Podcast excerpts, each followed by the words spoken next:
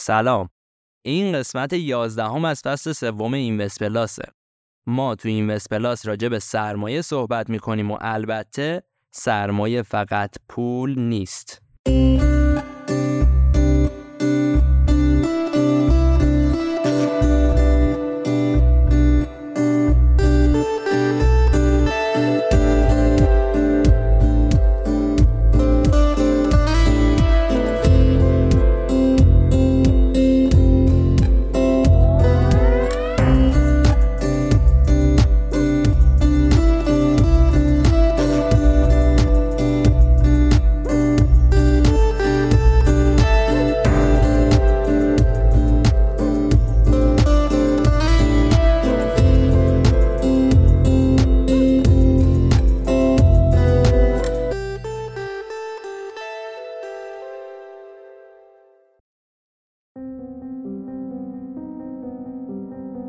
معامله گری تو شرکت های پرافرم می‌تونه برای افرادی که به دنبال کسب رزومه تو بازارهای مالی هستن یه تجربه جذاب و سودآور باشه.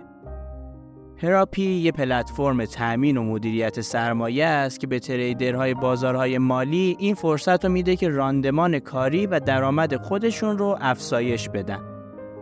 از مزایایی که پراپی فراهم کرده میشه به دسترسی به سرمایه بزرگ، فرصتهای منحصر به فرد با بازدهی بالا و امکانات و ابزارهای پیشرفته اشاره کرد. در واقع اگه شما تریدر بازارهای مالی هستین با پشت سر گذاشتن یه آزمون دو مرحله ای می‌تونین از این به بعد روی یه حساب بزرگتر تا صف 50 هزار دلار ترید کنین.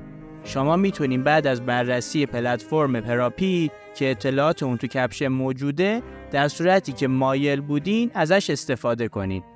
اسپانسر این قسمت اینوست پلاس پلتفرم پراپیه. خیلی خوش اومدیم به اینوست پلاس. من علی شریعتی هستم و امروز به همراه نیما نیکخا در خدمتتون هستیم. منم سلام مجدد عرض می‌کنم خدمت همگی. امیدوارم که حالتون خوب باشه. بریم و این اپیزود رو شروع کنیم. نیما فرض کن من یه مدیرم داخل یه شرکتی که سه تا پروژه رو دارم همزمان جلو می‌برم. که توی هر پروژه مسائل مختلف خودش رو طبیعتا داره و تیمهای مختلف خودش. همزمان طبیعتا زندگی شخصی خودم رو دارم و از طرف دیگه ای از کاری که دارم می‌کنم راضیم و صبح با یه حال خوبی وارد سازمان میشم. ولی نکته ای که وجود داره اینه که می‌دونم سرم خیلی شلوغه. ممکنه داخل تلگرامم یه سریا به هم پیام داده باشن که من بعد از گذشت سه چهار روز هنوز جواب نداده باشم بهشون.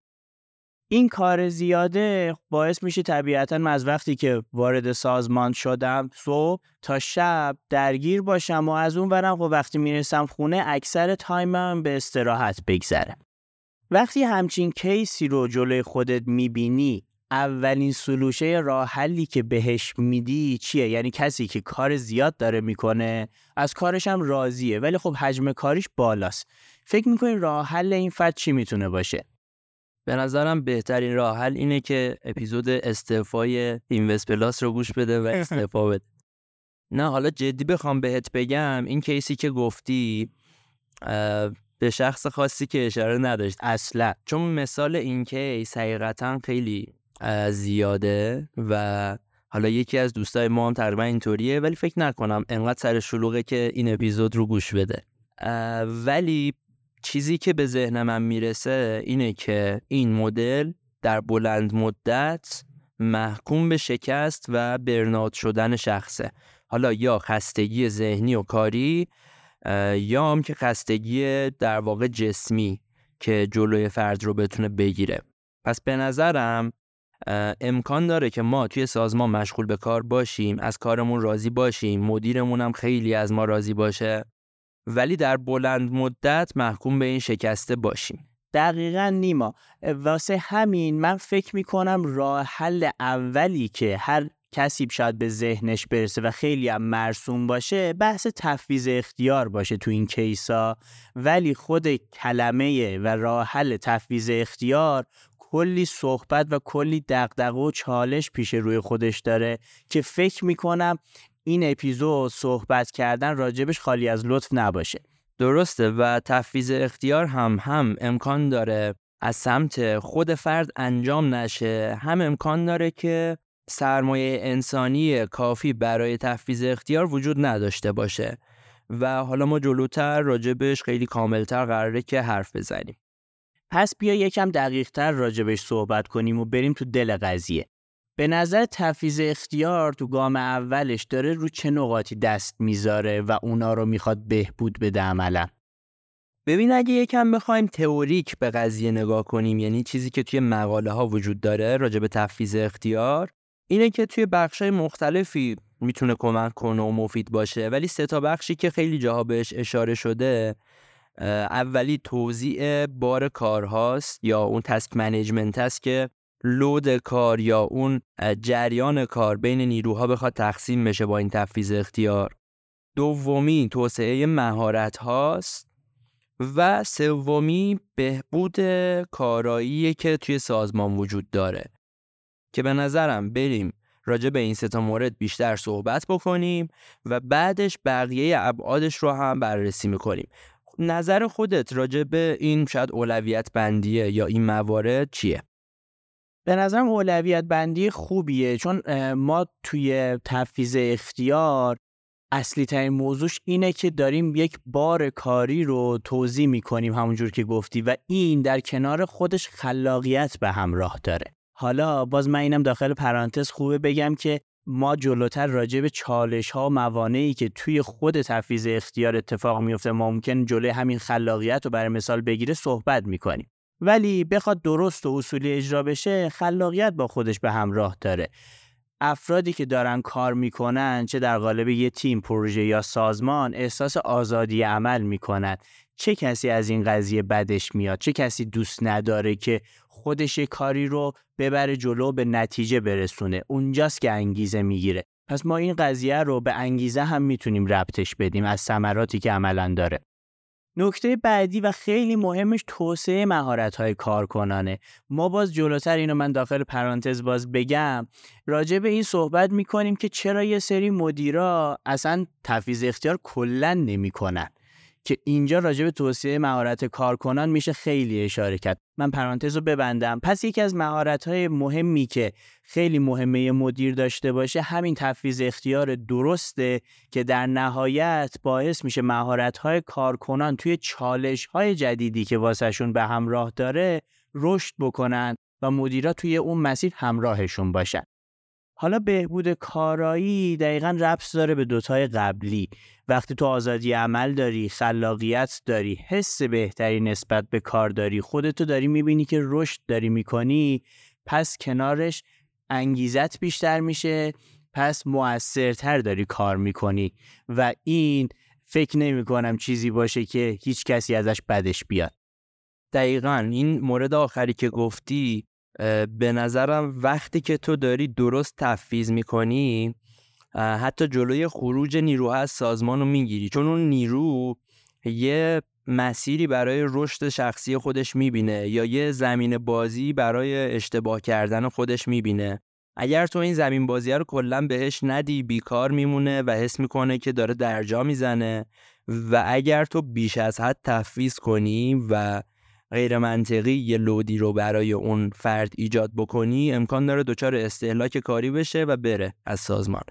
و موندن یک نیرو توی یه سازمان و راضی بودنش باعث میشه که بهرهوری افزایش پیدا بکنه یا هزینه های ما کمتر بشه. پس خیلی منطقیه که این تفویض اختیار از سمت مدیر بالا دستی یک نیرو چطوری بخواد انجام بشه. همینطور که گفتی خیلی مهمه که تفویض اختیار از سمت مدیرا چجوری اتفاق بیفته. حالا ما میگیم مدیرا روتینش رو داریم در نظر بگیریم. ما تو زندگی تو زندگی خانوادگیمون هم حتی تفویض اختیار داریم. ممکنه یه برادر به خواهر خودش یه اختیاری رو تفویض کنه یا مثال هایی از این جنس. ولی خب روتینی که ما داریم صحبت می‌کنیم و می‌بینیم توی شرکت هاست و معمولا از سمت مدیر به لایه های پایینیه. حالا ممکنه مسئله ای که هر کسی بهش بر بخوره طبق همین صحبتی که خودت کردی اینه که ما تفویض اختیار رو احتمالا خب یه کلمه ای می‌دونیم که مشخصه دیگه تفیز اختیار و تو یعنی یک باری یا شاید یه تسکی رو بخوای به یکی دیگه محول بکنی و در قبالش حالا یا پاسخگو باشه یا اینکه نه کلا بهش میدی و پاسخگویش هم واسه خودش باشه. سوالی که شاید اینجا پیش بیاد ما اصلا انواع مختلف تفیز اختیار داریم نداریم. کامل ناقص چجوری میشه بهش نگاه کرد؟ آره مدل های زیادی واسه تفیز اختیار هست.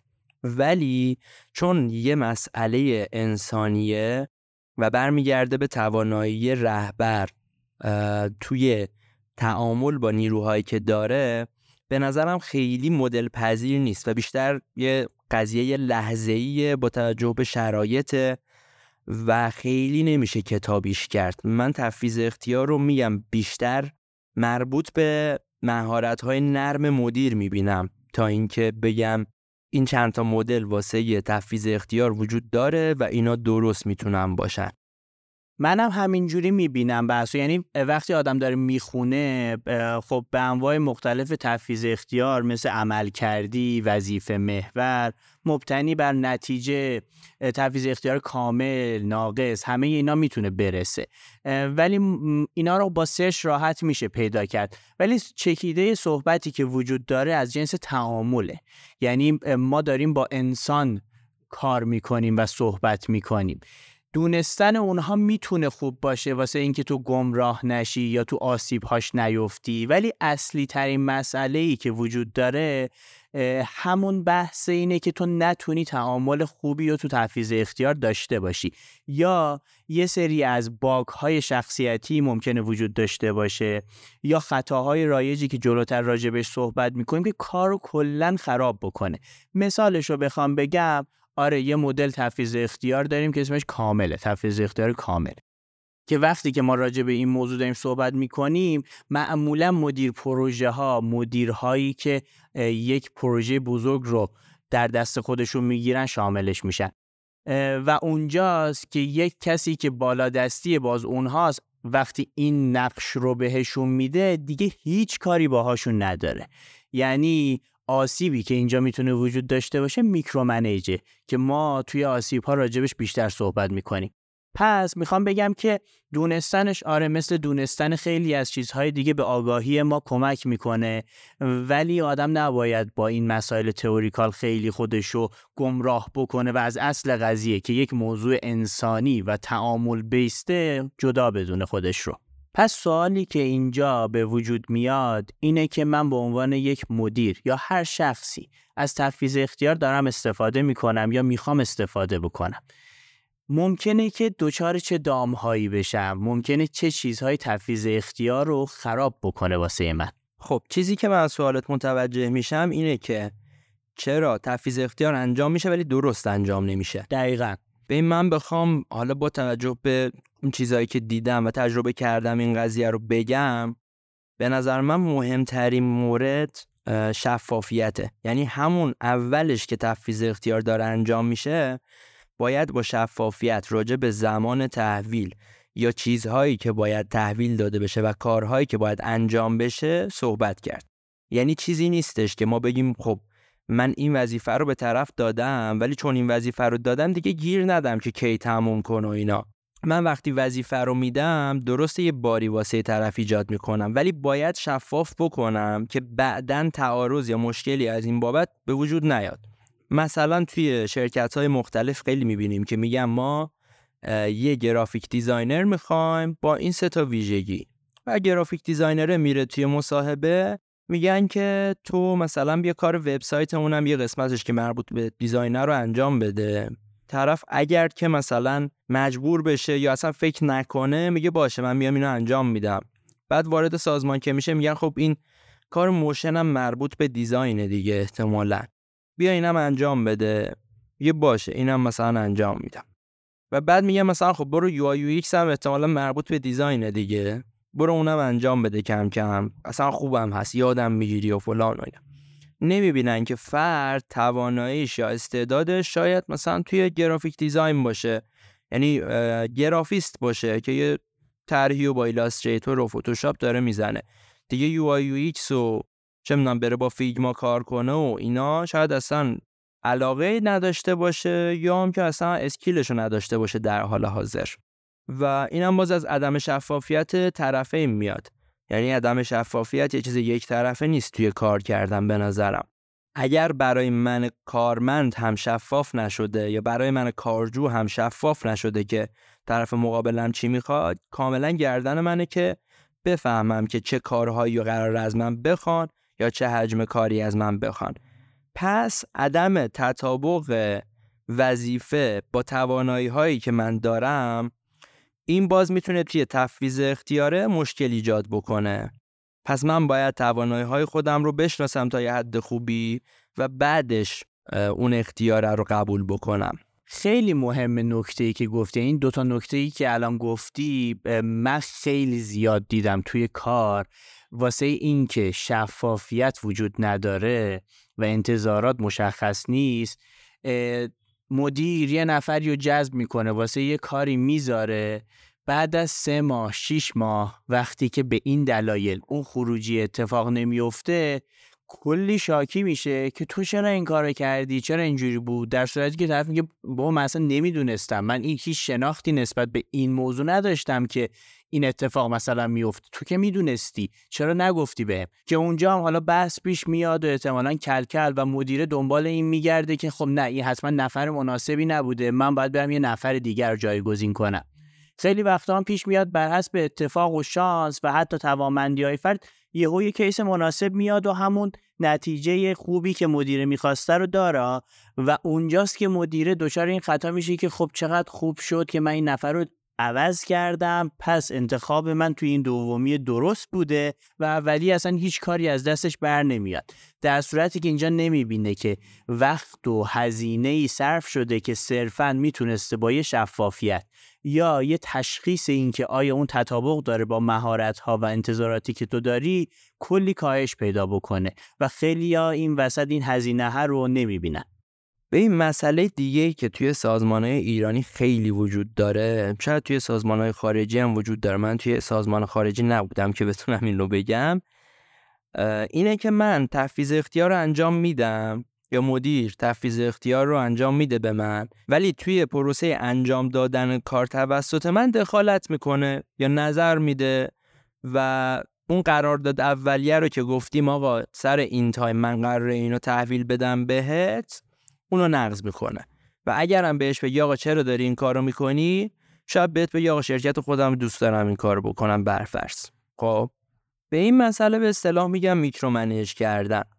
micromanage کردن با شفافیت اول کار به نظرم خیلی می‌تونه حل شه و بهتر بشه. و به عنوان یک آفت توی اکثر کسب و کارهایی که ما می‌بینیم متاسفانه وجود داره. از یه طرف دیگه هم به این موردم قبلا اشاره کرده بودیم توی اپیزود دورکاری مثل اونه. مدیر دوست داره. یعنی حال می‌کنه که آقا بیاد مثلا طرف داره گرافیک دیزاینر مثلا فلان کارو می‌کنه بیاد یه تأثیری داشته باشه. یا دوست داره بیاد توی پروسه حتی کمک بکنه ولی به صورت ناخودآگاه داره micromanage می‌کنه. و این قضیه باعث میشه که تفویض اختیار به درستی انجام نشه یا اون خروجی که می‌خوایم رو نبینیم. اصلا نیما من اصلی ترین و بدترین آفتی که توی تفویض اختیار وجود داره و بهش آسیب می‌زنه رو همین micromanage می‌دونم دوست دارم اگر زمان یاری بده راجع به یه ذره solution micromanage و اینکه چجوری باهاش مواجه بشیم هم صحبت بکنم. ولی قبلش می‌خوام بگم که micromanage همونجور که گفتی یه مقدار ریشه فرهنگی داره شخصیتی داره وجودش هم آدم باید بپذیره. ولی آسیبی که می‌زنه به کسی که تفویض اختیار شده واسش اینه که همون صحبت اولمون خلاقیت رو ازش می‌گیره وابستگی ایجاد می‌کنه به مرور. برای مثال من مسئول این شدم که دیزاین داخل شرکت رو یه چیز بهینه بکنم. اونجا وقتی مدیر عامل میاد هی به من نظر میده خب این میز رو بخر رنگش رو اینجوری بکن. من تا یه جایی باهاش ممکنه مقابله بکنم بگم نه بر این اساس بر این اساس. نظرسنجی سروی این به نظر ما بهتر بوده یا به این دلیل این بهتر بوده ولی کوتاه نمیاد یا هر چیز دیگه ای من توی task بعدیم که تجهیز کردن دفتر ایکس برای مثال دیگه بخوام میز یا گلدونم بخرم قبلش میگم که بذار به مدیر عامل نشون بدم. که اون اول تایید بکنه بعد من برم اون کار رو انجام بدم. یا اصلا حالا مدیر همون واحدی که دارم کار می‌کنم. چون اون رفتار بده رو ازش دیدم که اگر توی اصول خودش کار نکنم احتمالا مثلا قاطی بکنه یا هر چیز دیگه پس آفتی که داره اینه که هم خلاقیت رو می‌گیره هم وابستگی ایجاد می‌کنه و به مرور زمان این حس این که تو توی زندانی هستی و حتی ایده ای هم بخوای داشته باشی تش بعض یه نفر دیگه بپرسی. با اینکه اختیار کامل رو داری واقعا فکر می‌کنم یکی از بدترین حسای دنیاست. پس همین میشه که من این مورد رو اصلی ترین آفت داخل تفویض اختیار می‌بینم و خیلی دوست دارم که بیشتر راجبش بشه صحبت کرد. آره علی من یه کامنت هم بخوام بدم. همین الان داشتم فکر می‌کردم به بود فرهنگیش. حس می‌کنم اتفاقی که میفته اینه. ما تو فرهنگمون بدون اینکه ازمون نظر بخوان نظر میدیم. ما باید بدونیم که اگر ازمون سوالی پرسیده میشه یا اگر ازمون می‌خوان یه فیدبکی بدیم اون موقع قشنگ می‌تونیم نظرمون رو بگیم و گذار باشیم. ولی وقتی کسی از ما نظری نخواسته چرا باید بریم نظر بدیم؟ مثلا من دیولوپرم. یه نفر داره دیزاین می‌کنه. به نظرم میاد دیزاینش خیلی خوب نیست. تا وقتی که از من نپرسیده نیما این چطوریه نباید برم نظر بدم. ولی توی شرکت ها به خاطر ساخت سازمانی یا مدل تعاملات توی بعضی شرکت ها خیلی ارتفاع سازمان زیاده و سلسله مراتب زیاده. توی بعضی جاها هم فلت و صمیمیت خیلی زیاده که می‌تونن نظر بدن. مدیر عامل حس می‌کنه که دانشش به خاطر احترامی که براش قائلن توی همه زمینه ها زیاده. بعد چند بار که این پروسه اتفاق میفته فرد فکر می‌کنه که قابلیت نظر دادن راجع به چیزهای مختلف رو داره و دانشش هم داره چون هی تایید گرفته مثلا از کسایی که داخل شرکت هستن.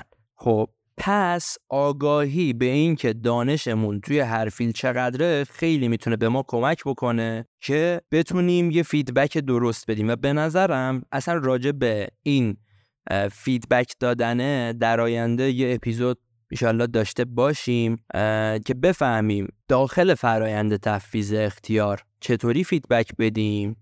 بعد از فرایند تفویض اختیار اگر تفویض اختیاره با شکست مواجه شد اونجا چطوری باید feedback بدیم مثلا من سپردم که یه نفر این کار رو انجام بده. ولی از پسش بر نیومده. چطوری باید بهش feedback بدم که هم اعتماد به نفس اون فرد در واقع با مسئله مواجه نشه هم توی دفعه بعدی عملکردش بهتر بشه؟ خیلی صحبت های خوبی شد تا اینجای کار. من این کامنت هم دوست دارم که اینجا راجبش بگم یعنی از صحبتی که کردیم به خاطرم اومد که باز یه مقوله دیگه ای که توی micromanage وجود داره و حواس جمعی به اون می‌تونه کمک بکنه آدم از micromanage فاصله بگیره صبره. دقیقا بحث خلاقیتی که میگیم یا توجه به نتایجی که خودت گفتی نیما اینجوریه که ما اگر صبر داشته باشیم شاید یه فرایندی که ما به روش X تا الان انجام می‌دادیم فرد جدید اونو داره با روش Y انجام میده. ما ببینیم و صبر کنیم که نتیجه چی میشه. فوری نریم چوبلا چرخش بذاریم بگیم که تو داری اشتباه می‌کنی بیا اینجا رو به این صورتی که من میگم انجام بده که این نمونه بارز میکرومنیجه تا اینجا صحبت های خوبی شد دوباره خواستم اشاره کنم. بریم یه استراحتی بگیریم بعد ادامه همین صحبت رو داشته باشیم و به یک سوال خیلی خیلی مهم جواب بدیم.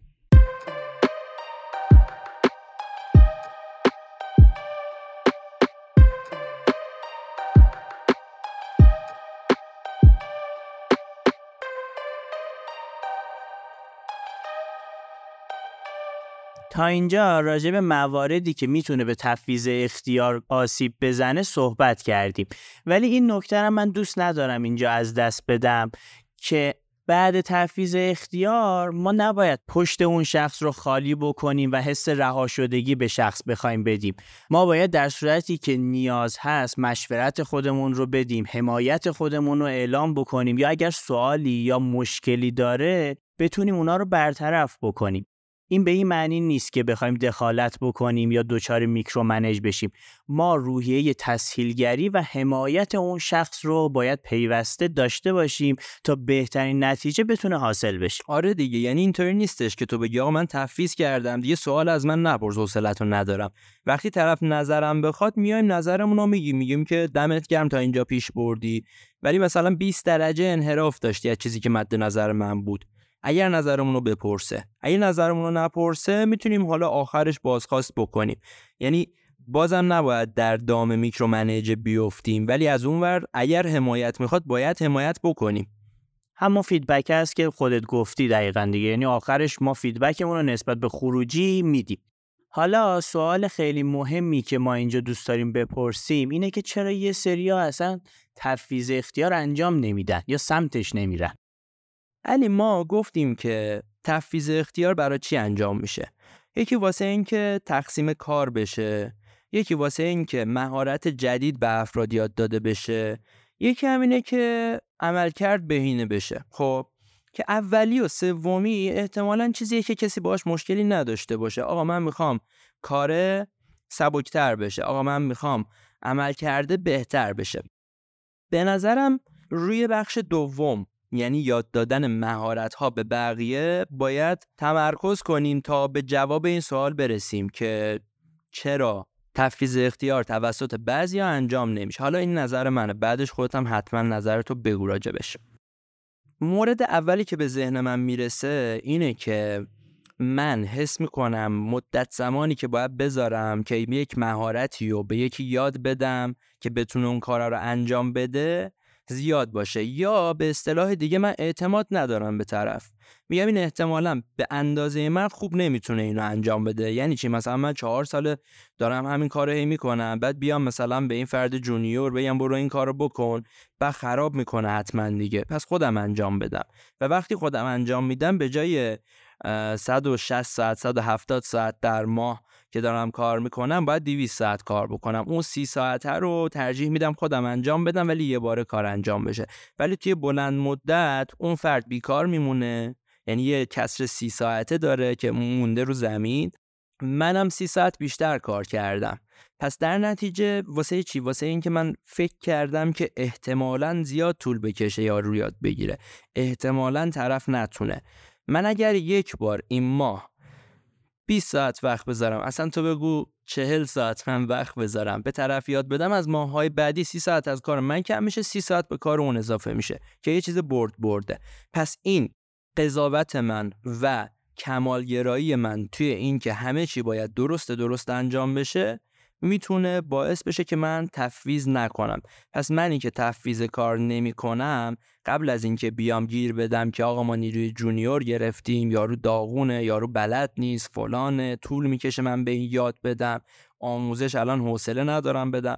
باید به این دقت کنم که من درون خودم آیا آدم کمالگرایی هستم یا نه؟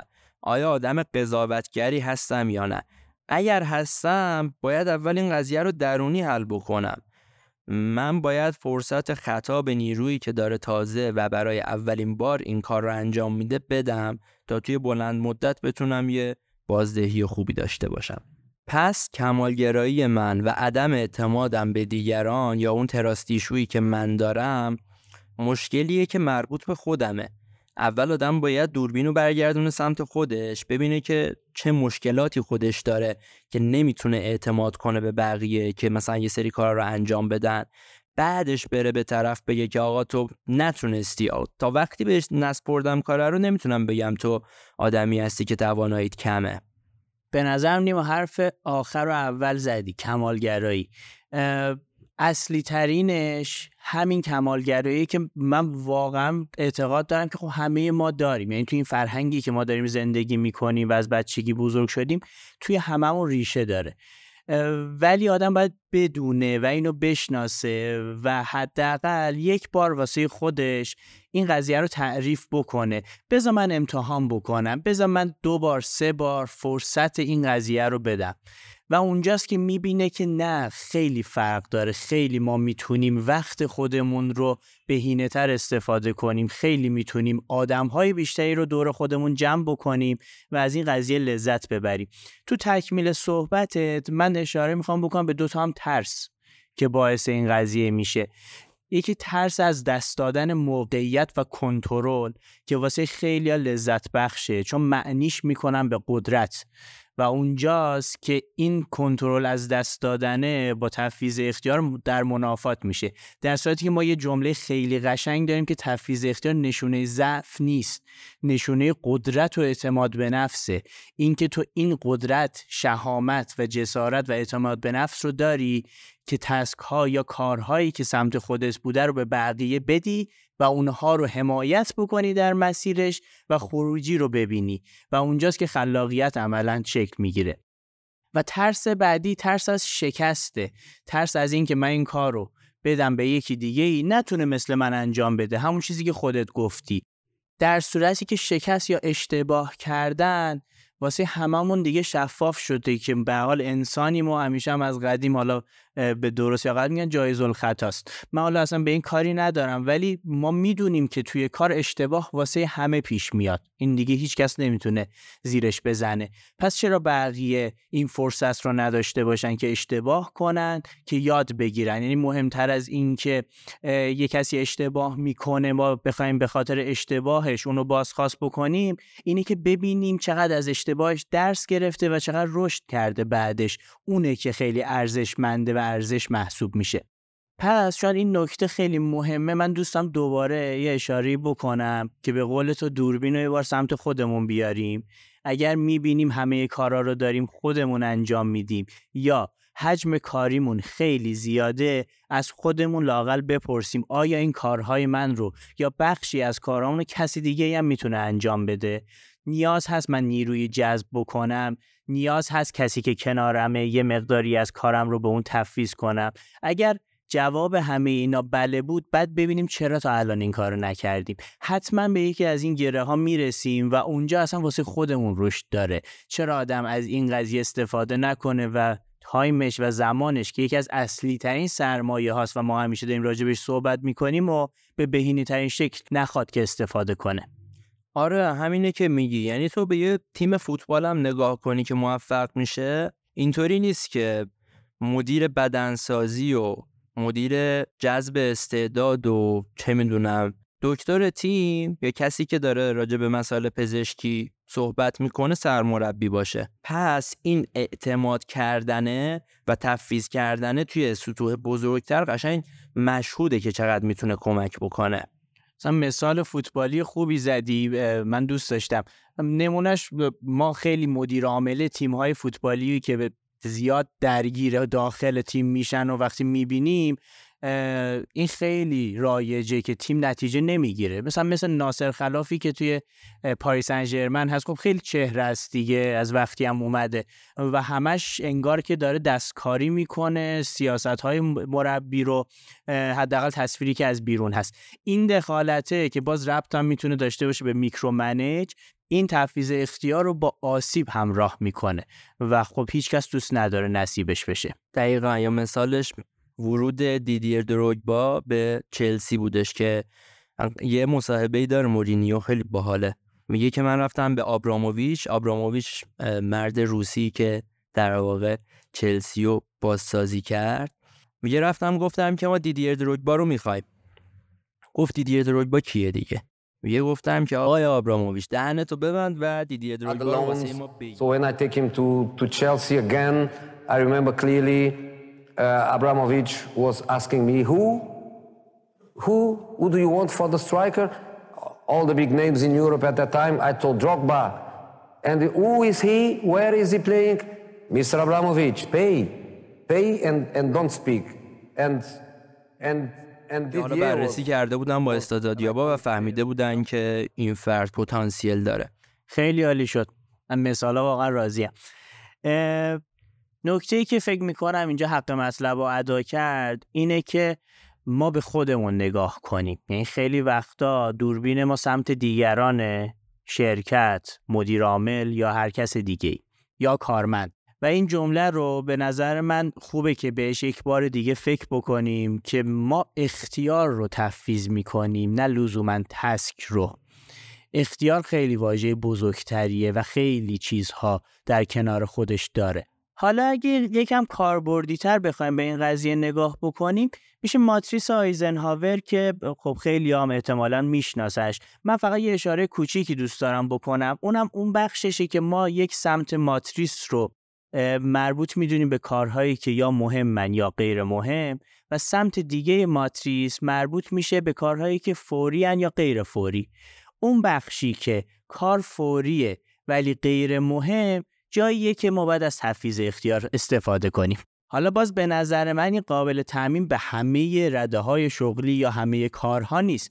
ولی ساده بخوایم در نظر بگیریم خیلی جاها می‌تونه جواب بده. تو زندگی روزمرهمون هم می‌تونه جواب بده. آره این نکته ای که گفتی راجع به زندگی روزمره به نظرم تفیز اختیار این که محدودش کنیم به سازمان و کارمون یه ذره ساده گرفتن این مفهومه. یعنی تو کل زندگیمون وقتی مثلا من دارم از اسنپ فود الان گلدون می‌خرم قبلا گلدون نمی‌تونستی تو از اسنپ مثلا بگیری. حالا نمی‌دونم فکر کنم توی قسمت اسنپ فوده که اینطوری تو ذهنم مونده. و دیگه نیاز نیست برم مثلا گل فروشی یا نیاز نیست برم نونوایی نیاز نیست برم قصابی. همه اینا انگار یه تفویض اختیاریه به اسنپ دیگه. وقتی من دارم اعتماد می‌کنم دارم برای زمان خودم ارزش قائل میشم و حتی شاید با کیفیت تر یه جاهایی بتونم این کار رو انجام بدم. من اینم دوست دارم اشاره کنم که باز ارتباط داره به اپیزود حقوقمو می‌گیرم و کار نمی‌کنم راجع به اینکه ما چجوری بهینه تر کار بکنیم. یه باوری که حالا ممکنه خیلی باش دست و پنجه نرم کنن اینه که تو همین کارهای خونه مخصوصا نسل قدیمتر بر فرض مثال این که تو بری نونوایی توی صف وایسی نون بخری و ارزشمندتر از این می‌دونن که توی مثالی که خودت زدی از استفود برای مثال سفارش بدی. آره اصلا الان مثلا من یه سفارش آنلاین بدم از اهواز واسه مثلا یه ابزاری بیاد بابام ببینه مثلا بسته ای که رسیده مبدعش اهواز بوده میگه خب می‌رفتی خودت میخریدی دیگه. من اینطوری هم که خب من بررسی کردم دیدم شاید ارزون تره شاید کیفیتش بهتره. ولی همچنان پذیرفته شده نیست که من دارم از اهواز مثلا خرید می‌کنم. ولی تا اون پذیرشه به وجود بیاد یا بهتر بگم تا اون اعتماده به وجود بیاد خیلی طول می‌کشه و اعتماد کی اتفاق میفته وقتی که داری به یه اتفاقی شانس وقوع میدیم یا یه بار این کارو می‌کنم فوقش نمیشه دوباره درستش می‌کنم. پس اینجوری میشه که ما اگر بخوایم تفیز اختیار رو فقط یه چیز مربوط به کار کردن داخل سازمان یا حالا کار پروژه‌ای خودمون در نظر بگیریم یه مقداری شاید بزرگش کردیم واسه خودمون. این رو حتی توی زندگی روزمره خودمون می‌تونیم ببینیم و حتی از کاربردی بودنش خیلی استفاده بکنیم و لذتش رو ببریم. واسه من خیلی اپیزود قشنگی بود. من خودم هم خیلی چیزا تو صحبت باد نیما یاد گرفتم و دوست دارم که تو زندگی روزمرم ازش استفاده کنم. ما تو این قسمت راجع به تفویض اختیار که موضوع مهمیه واقعا صحبت کردیم. مزایاشو گفتیم. اینکه چه تأثیراتی می‌تونه روی ما بذاره رو بررسی کردیم و مهمتر از اون به این پرداختیم. که چه مواردی به تفویض اختیار آسیب می‌زنه و چرا اصلا یه سری از تفویض اختیار استفاده نمی‌کنن کلا. علی دمت گرم. من خودم هم خیلی باسم جذاب بود این اپیزود. هم یاد گرفتم هم ذهنم به کار افتاد که فکر کنم که کجاها می‌تونم تفویض اختیار بکنم و با این تفویض اختیاره کارهای خودم با کیفیت بهتری انجام بدم و از اونور زمان داشته باشم واسه انجام دادن کارهای دیگه یا حتی استراحت کردن. و به نظرم اونجایی که صحبت کردیم که چرا تفویض اختیار انجام نمیدیم و اینکه به خودمون نگاه کنیم و ببینیم که دلیل این قضیه به صورت درونی چیا می‌تونه باشه خیلی خیلی مهم و جذاب بود واسه من. مرسی که همراهمون بودین تا اینجای اپیزود. من امیدوارم که این اپیزود واسهتون کاربردی باشه و بتونین ازش استفاده های لازم رو ببرین بهترین کمکی که می‌تونین به ما بکنین اینه که اگر این اپیزود واسهتون جالب و جذاب بود به بقیه دوستاتون که حس می‌کنین می‌تونه واسهشون جذاب باشه ارسالش بکنین. این اپیزود رو امکان داره از تلگرام بشنوین از Castbox بشنوین از Spotify بشنوین و بقیه پادگیرهایی که وجود دارن. اگر بخوایم به بقیه خدماتی که این پلاس ارائه میده یا social media هایی که ما داریم دسترسی پیدا کنی می‌تونین از لینکی که توی bio ما هست به لینک یک پارچه ما دسترسی پیدا کنین و ما خوشحال میشیم که توی همه social media ها کنارتون باشیم. در ادامه میریم که قسمت های از اپیزود قبلی رو با همدیگه گوش بدیم. ولی قبل از اون من باید از شما خداوزی کنم و اینوست پلاس همچنان در جریانه.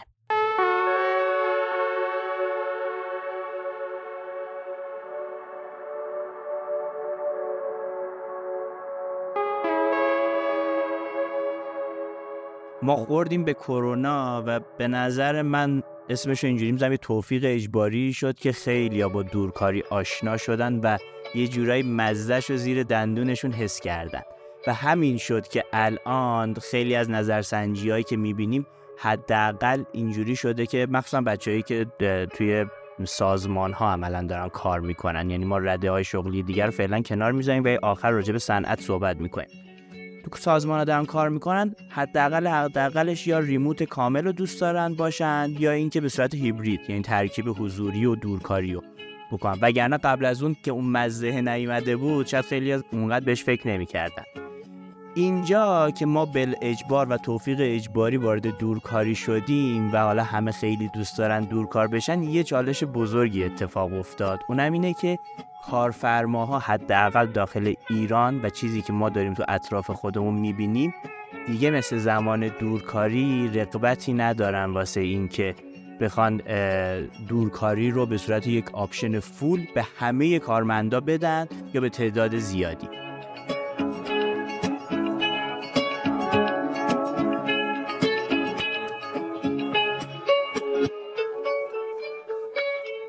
این بحث رضایت که گفتی خیلی جالبه. ما راجع به کمتر شدن هزینه های جاری شرکت صحبت کردیم قبل از بریک. ولی خود افزایش رضایت کارکنان هزینه ها رو کاهش میده. شب این چطوری که اینطوری بگم که وقتی رضایت کارکن زیاده اولا بهرهوریش بالاتره از کار بیشتری تحویل میده تسک بیشتری دام می‌کنه. ثانیا وقتی رضایت شغلی بالاست ما خروج از شرکت رو خیلی کمتر می‌بینیم یعنی طرف خب میمونه توی همون شرکته و راضی از اون حالتی که دورکار هستش. و وقتی که میمونه تو شرکت دیگه شرکت متحمل هزینه های جذب نیرو دوباره نمیشه. یا زمان از دست نمیده واسه جذب نیروی جدید. یا زیرساخت زیاد نیاز نداره واسه جذب نیروی جدید. یا آموزش نیروی جدید مثلا. هزینهش حذف میشه. پس خودش خود این بالا بودن رضایته داره یه جورایی به نفع کارفرما میشه که هزینه های کمتر چه جاری چه هزینه بلند مدت کمتری رو داره متحمل میشه.